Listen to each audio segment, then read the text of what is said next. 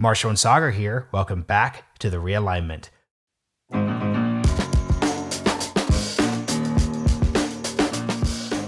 So this week we have another Q&A episode. We were going to wait a little longer for doing one of these, but we literally got so many questions after our Bret Weinstein episode that we just had to sort of tee this up. We are sorry if we did not get to your question. We're going to make sure to spread these out moving forward the right way. A reminder of how this works, if you could just help us out, scroll down to the bottom of that Apple Podcast app and hit five stars. We've currently got 878 Apple Podcast five star ratings. Thanks to all of you beautiful, beautiful people out there. Just as a reminder, once we hit a thousand, we will stop begging you for ratings. So you have an incentive to help us out here, folks. And after we hit that 1,000, that doesn't mean we're going to stop taking questions. However, if you leave a five star review, if you take a screenshot and you send it into realignmentpod at gmail.com, or if you leave your question in a written five star review on the Apple page, we will answer it right here on the air, which takes us in, Marshall. What do we got?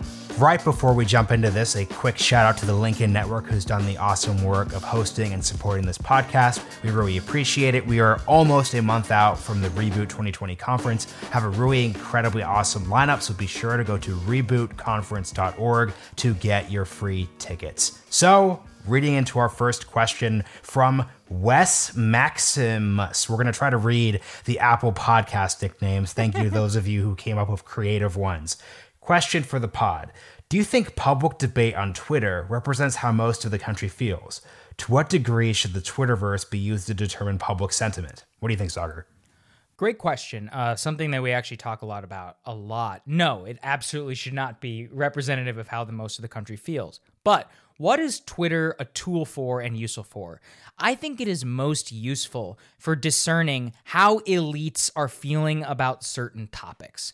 And so it's actually not even really like the non blue check. Sorry to all the non blue checks out there. But what I'm really most fascinated by is to see the people with large followings, to see the people who are elite journalists, who are CEOs, who are engaged like in the discourse, so to speak, how they're reacting and, and thinking about certain things. Just, you know, as somebody who's kind of an anti anti elitist, that's actually very helpful to me. I can see narratives kind of craft in real time and I can kind of assess about how things are going. And personally, just like the way that I use Twitter, it's more just like a fun way, not even of necessarily putting information out there, but of testing assumptions and theses. And of course, some good trolling every once in a while. What do you think, Marshall?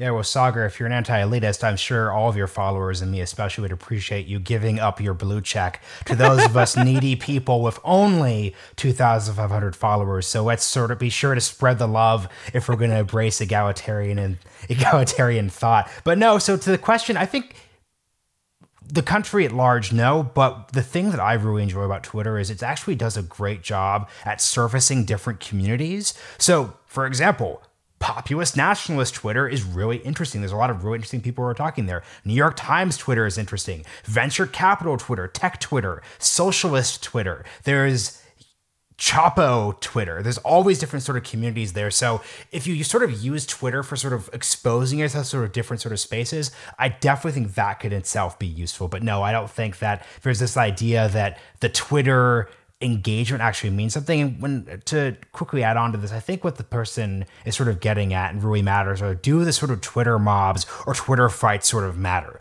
So when you have these situations where someone writes something or says something sort of controversial, and then there's some sort of mass pile on, I think when institutions or employers should really think about that's a Twitter thing that's happening, that's not necessarily the whole public. That's sort of the thing that plays into the cancel culture debate. Yeah, I think that's right. And once again, I mean, whenever it comes to that Twitter mob and all that, that's really an intra elite discussion, which is why I think we should all be interested in what's going on on Twitter just because of how much of impact it has on all of our lives and about how how it impacts the thinking of the people who control so much of our society. Okay, next question here. Do you think a multiracial, gender blind party for working class middle America makes sense? These guys appear to as well, and I like it. Keep it up. What do you think, Marshall? Uh, old woodshed, Saagar. Be sure to read everyone's. Oh, right, right. Old woodshed. Very important. I got the accent on that wrong, definitely, but these nicknames are very key. I actually don't think that any of that will come to pass. What are you sort of talking about there? You're talking about a multiracial, gender blind party for the working class. That's not a party that could actually win elections. I mean, think about it. The whole thing that Saagar and I have consistently been stressing on this podcast the past several months is this, is this idea that parties are just coalitions of people. So the Democratic Party is a coalition of black and brown people in the South, upper middle class suburbanites, people who went to graduate school, et cetera, et cetera, et cetera. The Republican Party has social conservatives. They have, or at least formerly had, sort of neocon warhawks. That's a coalition. So just as it wouldn't make any sense for someone on the Republican side to say, hey, let's form a party for people who think the war in Iraq was a good idea, or on the Democratic side, like let's make a party that's for people in Wall Street.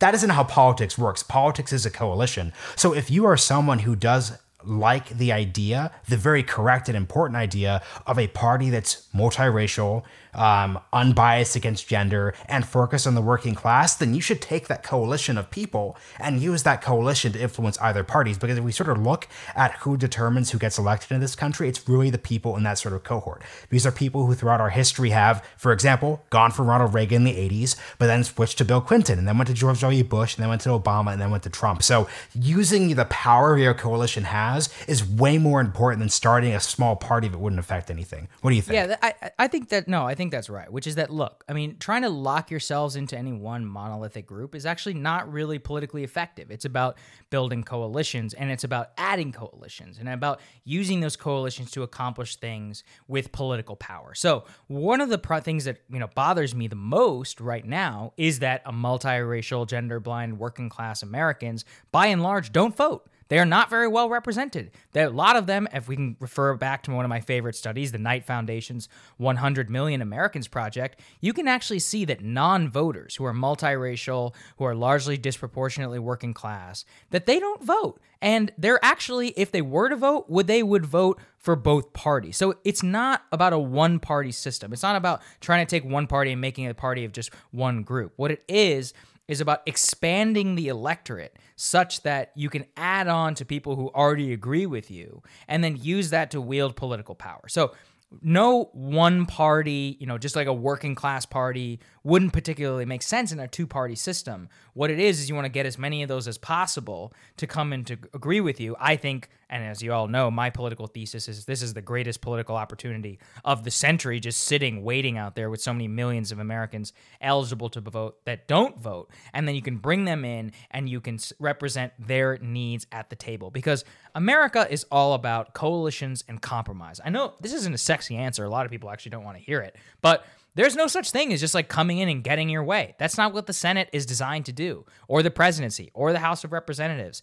America is about bringing together representative coalitions and then hammering out their differences at the table and coming up with something. The problem, as I see it right now, and I assume Marshall would agree with me, is that those working class Americans have essentially no, not no seat at the table, but as close to no as possible. So it's just all about increasing balance within the system. Yeah, and to build on that, the key thing here is we've remarked about the fact that we get so many questions, the real subtext of which is basically we need a third party. That's what this question is sort of coming out of. And the thing that I just sort of noticed, a friend and I were talking, is he basically says what's driving these questions is a deep distaste uh, with the aesthetics of both parties. So people who sort of are in this cohort who are identified with this idea don't like Democrats, they don't really like Republicans.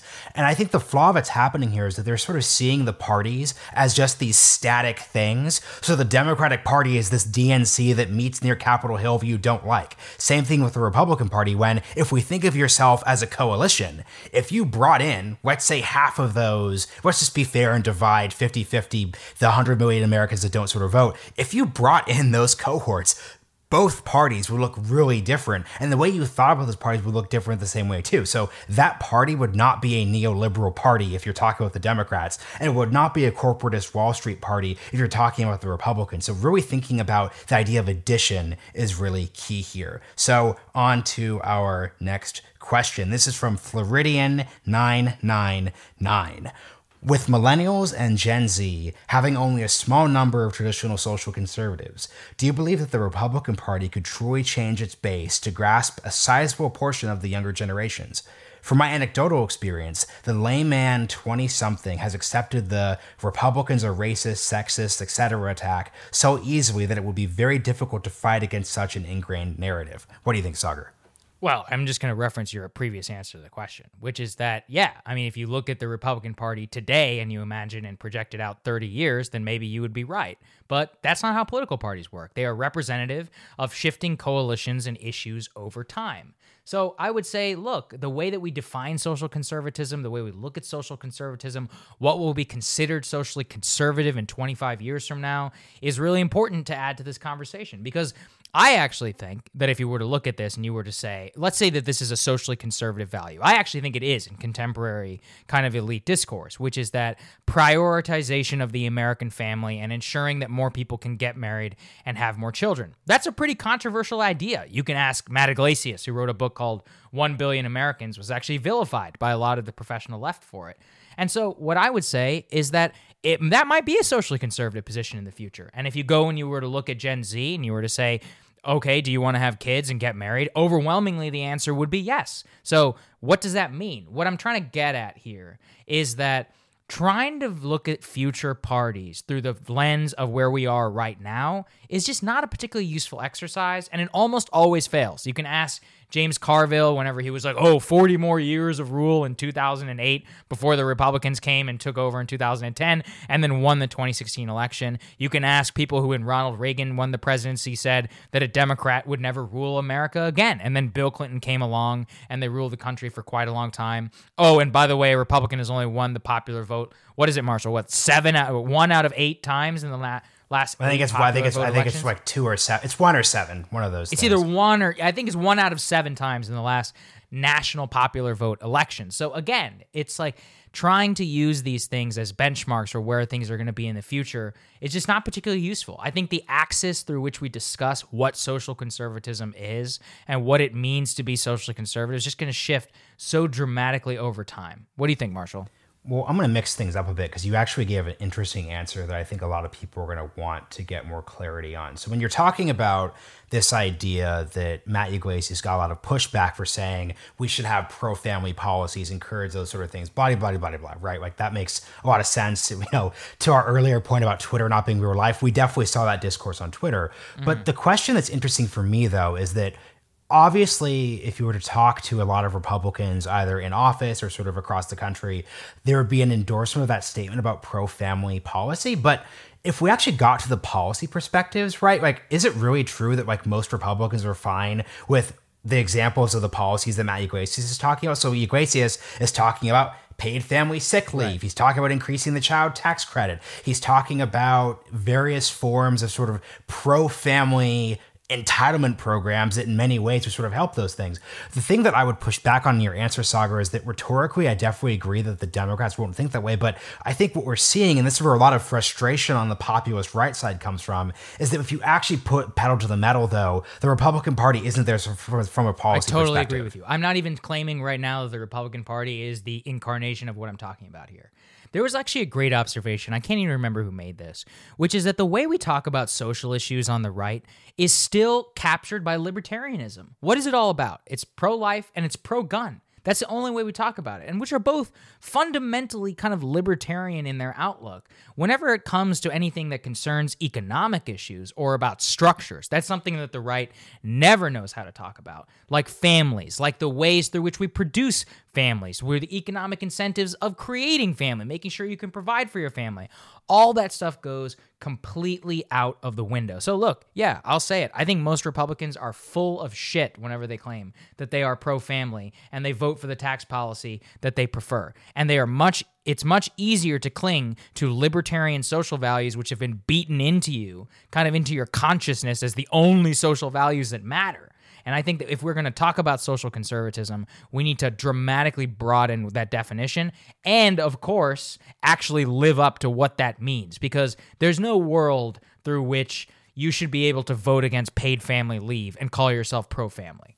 And what's so interesting about that is, and that gets to what we're talking about here, which is that the issues that are at hand change. So part of the reason why I think the Republican Party really struggles with young voters isn't just sort of the social issues, right? It's not we're not coming out here saying if the Republican Party wants to win elections, they need to become super pro LGBTQ, Yeah, right. super pro like gay marriage, pro choice. Like that's not why most people are going to vote for the Republican Party. Those are real coalitions. But the thing that we're talking about is the idea that the Republican Party's rhetoric is too much steeped in the 1980s. So it's this sort of idea, you know, that it's focused on low taxes, that it's focused on the idea that big government, is the thing that a lot of people sort of fear. But if you're looking at the issues that a lot of millennial voters actually care about, whether it's healthcare, college, these sort of forward thinking issues, those are issues that the Republican Party has not done a particularly good job of actually addressing. So, as the Republican Party, by math, right, like people will age out of cohorts, Gen Xers and millennials get into power, they're going to have to address these issues more, which will make it more relevant to people. Next question. Okay, next question. Do you plan on bringing in more controversial voices for conversations? Considering this is a respectful, level headed show, it would make for interesting discourse to see somebody like Milo Yiannopoulos or Gavin McInnes, maybe not either of them specifically, but someone in that category category of borderline shock jockey. That question is from Gauze B. What do you say, Marshall? Guys, that is a actually a very helpful question. I, I by the way, I appreciate when people ask us questions about how we frame the show and what we're sort of trying to do here because it helps us think seriously about hey, like what are we trying to do? Like we're doing this two times a week for the foreseeable future. So useful is this is useful when it comes to our perspective. But no, to the actual question, I'm not inherently opposed to bringing on a person who said controversial things.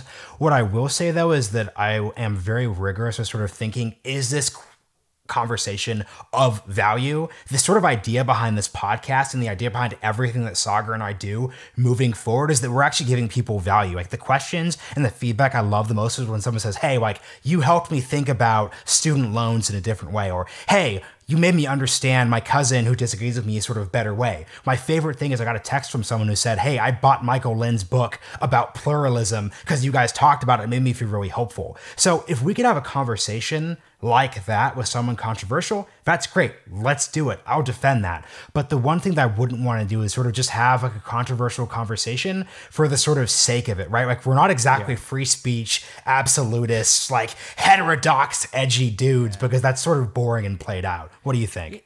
Yeah, I mean, basically the same. Look, I mean, I have people who beg to come on all the time, not just here, but also on Rising. And usually eh, I have to think about you guys. I have to think about my listeners, which is what are you going to get out of this? Most of the time, people who are controversial and all of this, they don't actually want to provide value. What they want is for me and Marshall to try and take them down and then for them to try and own us or they want to use it as a platform in order to denounce whoever is supposedly out to get them. So, look, if they have something legitimate to say, if we want to have a real discussion around ideas and assumptions and challenge and all of that without a lot of name calling, without some like idiot gotcha stuff. I mean, you guys know me and you know this podcast. I don't do gotcha interviews. I, I, I see no value in them. They're so fundamentally boring and we're all conditioned for it on cable news.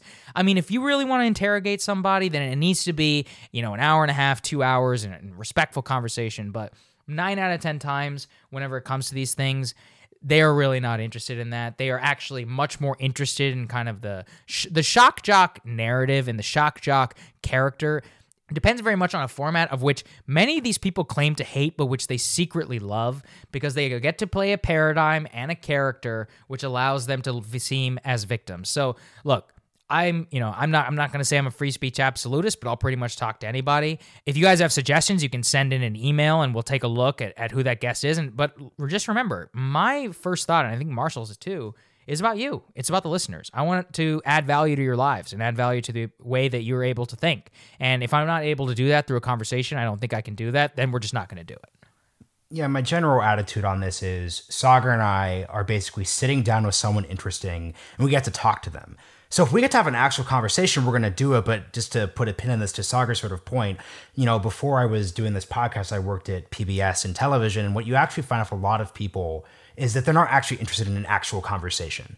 Um, and that's the set piece point there. And we're going to avoid doing that both for your uh, enjoyment and our, for our own personal not Yeah, wanting to end ourselves after it's over. So, next question. This is from Vladia A.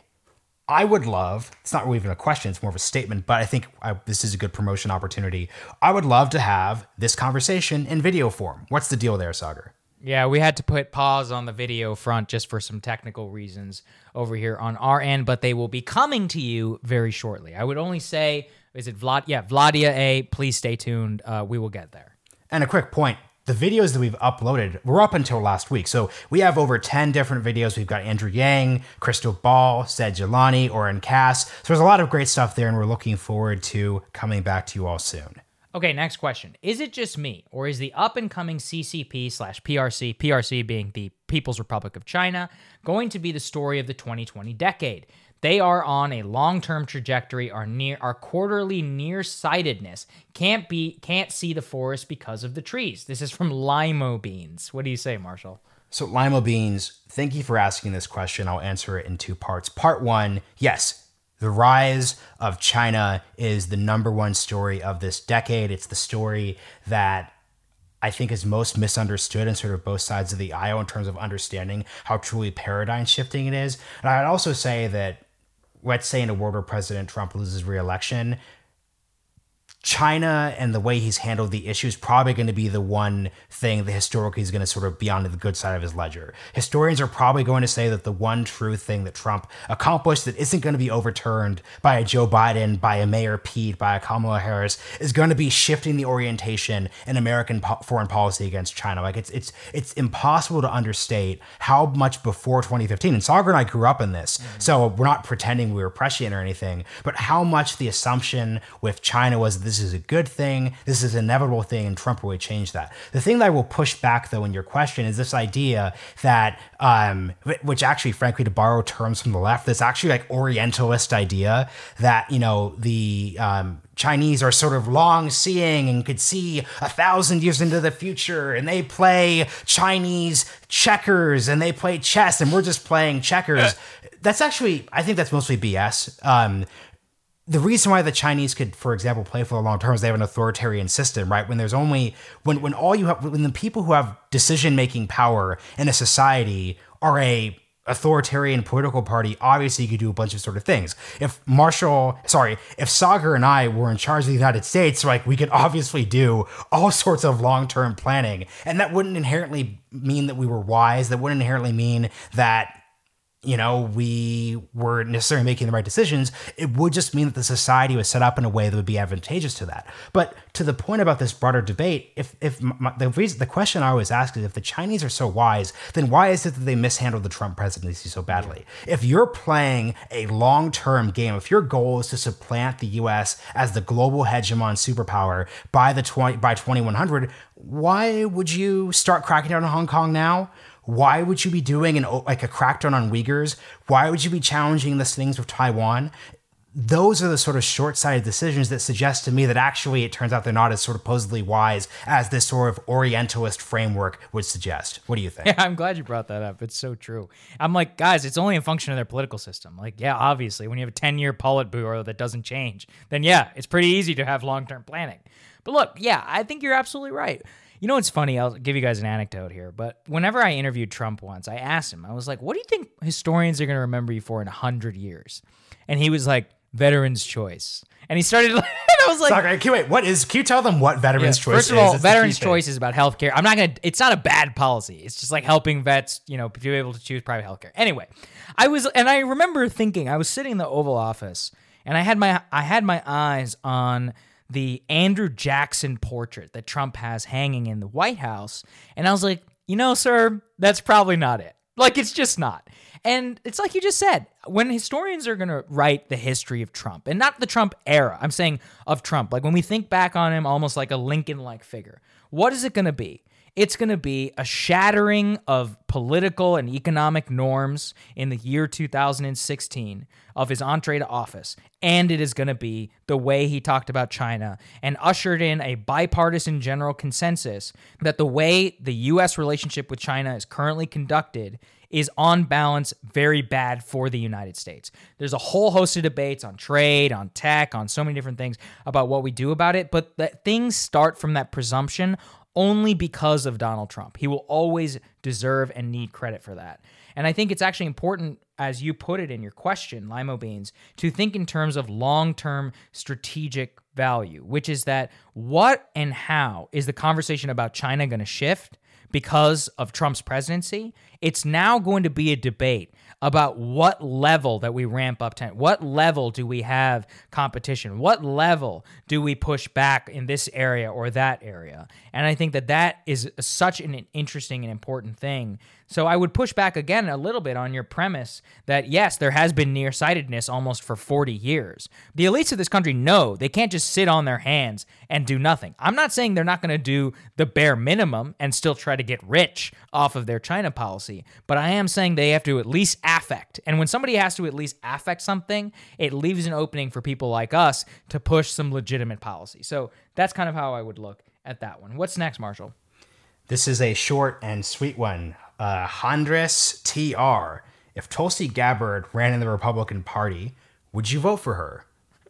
I think it's a funny question, Andre. You know, I get this. We get these types of questions all the time. They're like, "Well, what if this Democrat was a Republican?" Look, in terms of crossover appeal, there are still some things that we're always going to disagree with on Tulsi Gabbard. So it would always depend on who else is within that primary. Now, I've always said, you know, one of the interesting things about Tulsi was her massive crossover support amongst Democrats and Republicans, especially in states like New Hampshire and uh, elsewhere. What I would challenge you to do is not try to transpose one candidate onto another party and say, well, if this candidate was so and so, like many people would vote for them. No, usually there's a reason that these people are in the parties that they are. Social policy, you know, economic policy, war policy. Like just because you agree with somebody on war policy doesn't mean that you're going to vote for that person on something else. What again, what I would say is try to look at what some of the underlying crossover issues are because those are usually the areas through which the 100 million people who don't vote are disproportionately not represented, and then try and bring that within your own party. What do you say, Marshall? Yeah, the key thing here is that other than on defense policy, there was talk about people trying to make uh, Tulsi Gabbard Trump's Secretary of Defense, other than basically skepticism of foreign intervention. And I'm not going to say. Uh, let's just let's i'm trying to put this delicately but let's just say that she isn't she shares trump's lack of skepticism with authoritarian regimes in the sense that she doesn't prioritize human rights concerns and values concerns in the way sort of like the bush administration sort of did. Other than those agreement issue areas like tulsi gabbard's a sort of heterodox democrat right? She's pro-choice.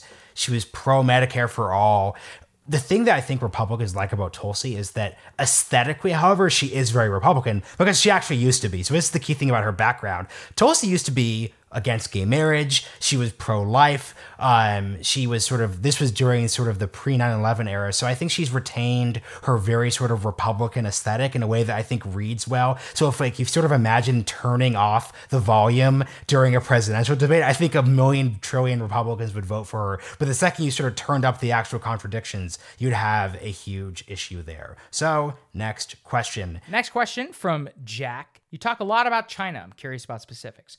Under what terms should the U.S. renegotiate a trade with China? What actionably should we do about Xinjiang? How to preserve maritime borders without escalating armed conflict? Do we need a Cold War style mirror to the Belt and Road? Even if you openly talk about being tough on China, what are the specific steps and specific limits to do that? I think it's a great question. What do you say, Marshall? Yeah, it's a great question. I'll preface it with once again, not a policy expert. I talk to policy experts, but so my greatest value add, I think, is with framing. So, with the specifics here, I don't think the sheer debate right now is literally what terms with China are going to sort of be. That's sort of a very post 2016 issue.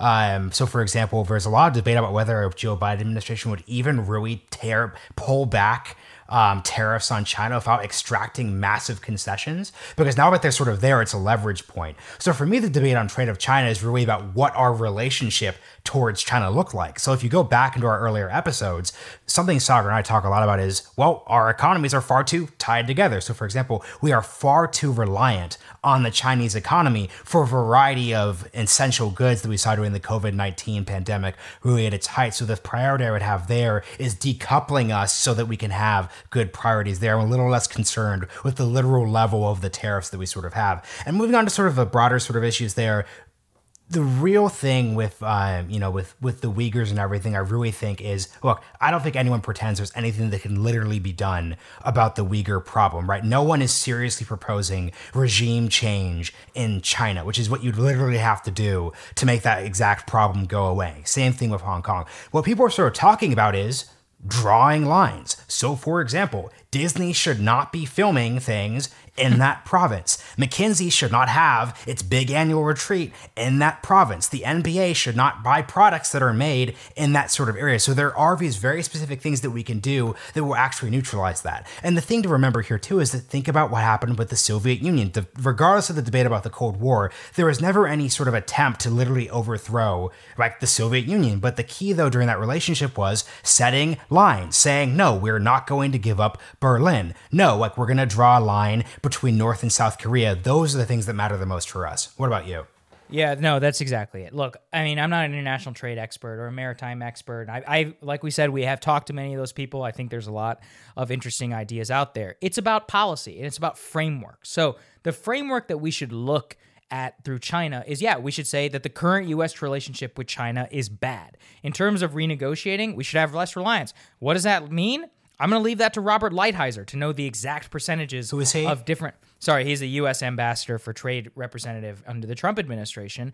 They can decide what the exact levels of U.S. industry which can allow Chinese penetration. Personally, I would like that to be zero. That's my negotiating position. Um, I'm willing to discuss uh, if they'd like to revise that higher. But in terms of what you do about Xinjiang, it's the same thing. And I'm actually glad we get to address this because there are all these incredibly annoying leftist types out there who think that if you acknowledge genocide in Xinjiang against Uyghur Muslims, that you want regime change. No, I don't want regime change in China. Nobody wants regime change in China, especially armed insurrection against China funded by the United States. Absolutely not. But it's like you just said, Marshall. It's just about saying, no, US corporations, you can't do business with companies that are based out of there or benefit from slave labor, like Nike or like the NBA. That's why in the United States, I thought it was great whenever we just banned products, cotton products, that come from Xinjiang province. Or Disney. I think Disney should probably have to forfeit some of its profits from Mulan and should be fined under Export Control Act of the United States, which says that US companies shouldn't be doing business with those types of people. I don't don't think there's anything wrong with that. So you don't have to be a Chinese Uyghur apologist or you're in favor of regime change. So that's really where it comes down to. It's about gradations and it's about acknowledging the fact we can rebalance our relationship with China. There are a lot of very rich people on Wall Street who want to tell you that that would be an economic catastrophe. What they're really saying is it would be an economic catastrophe for them. There are also a lot of suppliers and cotton suppliers out there who are saying, yeah, but do Americans want to pay 0.05% more for a t shirt? Yeah, I actually do think if you were to ask Americans whether 0.05% increase in a t shirt, not that it is that, I'm just pulling these numbers out. Well, knowing that they're not buying products literally made with slave labor, they would say yes. And they would especially say yes if it turned out that the native t shirt industry was actually quite useful in the middle of a pandemic or anything else. You can begin to see what I'm getting at here, which is it's all about bringing back our own national capacity. I'm not saying it's going to come back exactly the same way it was, but about redeveloping, redefining our posture with China that's what the long term project over, I think, the next 30 years is going to have to look like. So, for our last question, this is slightly long, but it's a very good question. And I, I really thank you, Andrew, for asking this because it shows that you were listening to our last episode of Rachel and the point came across. So, question Based on the interview of Rachel Bovard, it seemed to me as though there are some conservatives who want cultural autonomy within their own community and want to avoid overbearing laws. So, for example, he's talking about how Rachel was attacking the fact that Catholic hospitals were being required to provide certain services that go against their religious beliefs. So, back to the question as a Bernardista, I am not I am not committed to dying on the hill of universalizing left liberal social norms if I can get worker protections out of a deal. So here's my question. Are conservatives actually interested in protections in terms of cultural relativity, which would also logically apply to other cultures? So, for example, he's saying if the conservatives want Catholics to have protections, would they be fine with immigrants, tribes, Would they allow and respect Sharia law orientations in some neighborhoods, or the rational expansion of tribal sovereignty over sacred sites if it means that business can operate without danger of being harassed by unreasonable anti discrimination laws? In short, do most conservatives actually want to live in the plurinational states of America or the conservative Christian states of America? Um, seriously, Andrew, you hit a bunch of different landmines here. Um, but seriously, props. Saagar, I made you answer Andrew, this one first man, for a you, reason. uh, Andrew, you stepped on a lot of landmines there, my friend, Mr. Bernadista. I think it's a fantastic question. And what you're actually pointing to is no, you're right, which is look, there actually was a large segment of the religious right which, which did want to live in the conservative Christian states of America throughout the 1970s, 1980s, and 1990s. What I would say is, as you point to, is that left liberal social norms have kind of become the new kind of successor ideology, which is what our friend Wesley Yang kind of describes it to to impose a universalist left liberal social agenda upon all people. So, do conservatives actually want to live in the plurinational states of America? I don't know. I definitely do. I can really only speak for the two of us. And I think that in general, the only way that we can live in a country of 330 million people with people of different religious, race, and creed is we're going to have to have some level of legal and community respect for different institutions and for different religions and for different people here in the US. Everything is about balance. You're correct. And many people on the left are correct, which is that Things were dr- dramatically balanced in favor of the religious right not that long ago. But they're incorrect when they assume that things are not dramatically balanced against the religious right in the year 2020. What we need is to restore a country where it's okay to be religious, it's okay to be irreligious, where you can live together and solve public policy problems through norms. Because I think right now is that many people on the left actually adopted strategy of many people on the religious right by trying to crush and destroy their enemies. And I would say to both groups is that it always backfires and it doesn't work out. What do you say, Marshall? Yeah, we'll continue our Michael Lind shill strategy. And one of my favorite parts in his book, The New Class War, is this articulation of the idea that there are no actual victories in politics. And if you look at the sort of language that both sides have used at sort of the height of their own cultural hubris, it's literally it's been this idea that you can win. It's this idea in 2004 that Republicans could pass a constitutional amendment banning gay marriage, and that would be the end of the debate. And I think in many ways you see the same thing with, for example, these protection issues here. Um, so you've added a lot of it, Saagar. So the two things I'll add here is first, I want to pull out this idea of yours, Mr. Bernadista, that if you make these social concessions, you would get worker protections out of the deal that's actually just like not true right now. And this is where once again we're being fair here. I think we're pretty balanced and not not being partisan. I don't think a lot of Republicans have any sort of conception of the idea that they have to give something up too. So I don't think if you sort of look sort of your average center right to conservative member of the House, they would not even comprehend the idea that you're basically saying, which is that hey, look, we're fine if we sort of have this sort of pluralistic idea of respecting different spheres, but just so you know, like we think that there should be higher rates of unionization or we should shouldn't have, right. um, you know, sort of right to work laws. That's not on the table in any way whatsoever. So the number one thing that I really hate, and this happens so much on Twitter, I'm not going to name names, but there's a couple of people who are very aggressive about saying, Marshall, Saagar, insert Republican did something that I don't like. you guys promised me that it's not going to happen. So what's the deal? It's like, guys, like, I will continue to say this. Saagar will continue to say this. We are talking about the idea of something. You should not listen to this podcast and think that like Josh Hawley or Tom Cotton or Marco Rubio are these like perfect human beings who are going to do whatever you sort of can do. What we are trying to do with this podcast is create a space where people like a Bernie Sanders listener can listen and can say, hey, I should be sympathetic to Rachel Bovard to think about how we can live together in a country. Do not think that we're making any claims about what American politics are today. What we're sort of trying to do is think of what they could be 10 years from now. Um, so these were a lot of really great questions, guys. Thank you so much. Please keep them coming. We have a bunch more that we'll answer in our individual episodes going forward. So I will take us out. Thank you so much to the Lincoln Network, of course, for sponsoring this podcast. Check out the Reboot Conference. Saagar and I will both be there, and we will see you on Thursday. We'll see you guys on Thursday. Just don't forget to scroll to the bottom of that Apple Podcast app and hit five stars. Really helps other people find the show. See you guys later.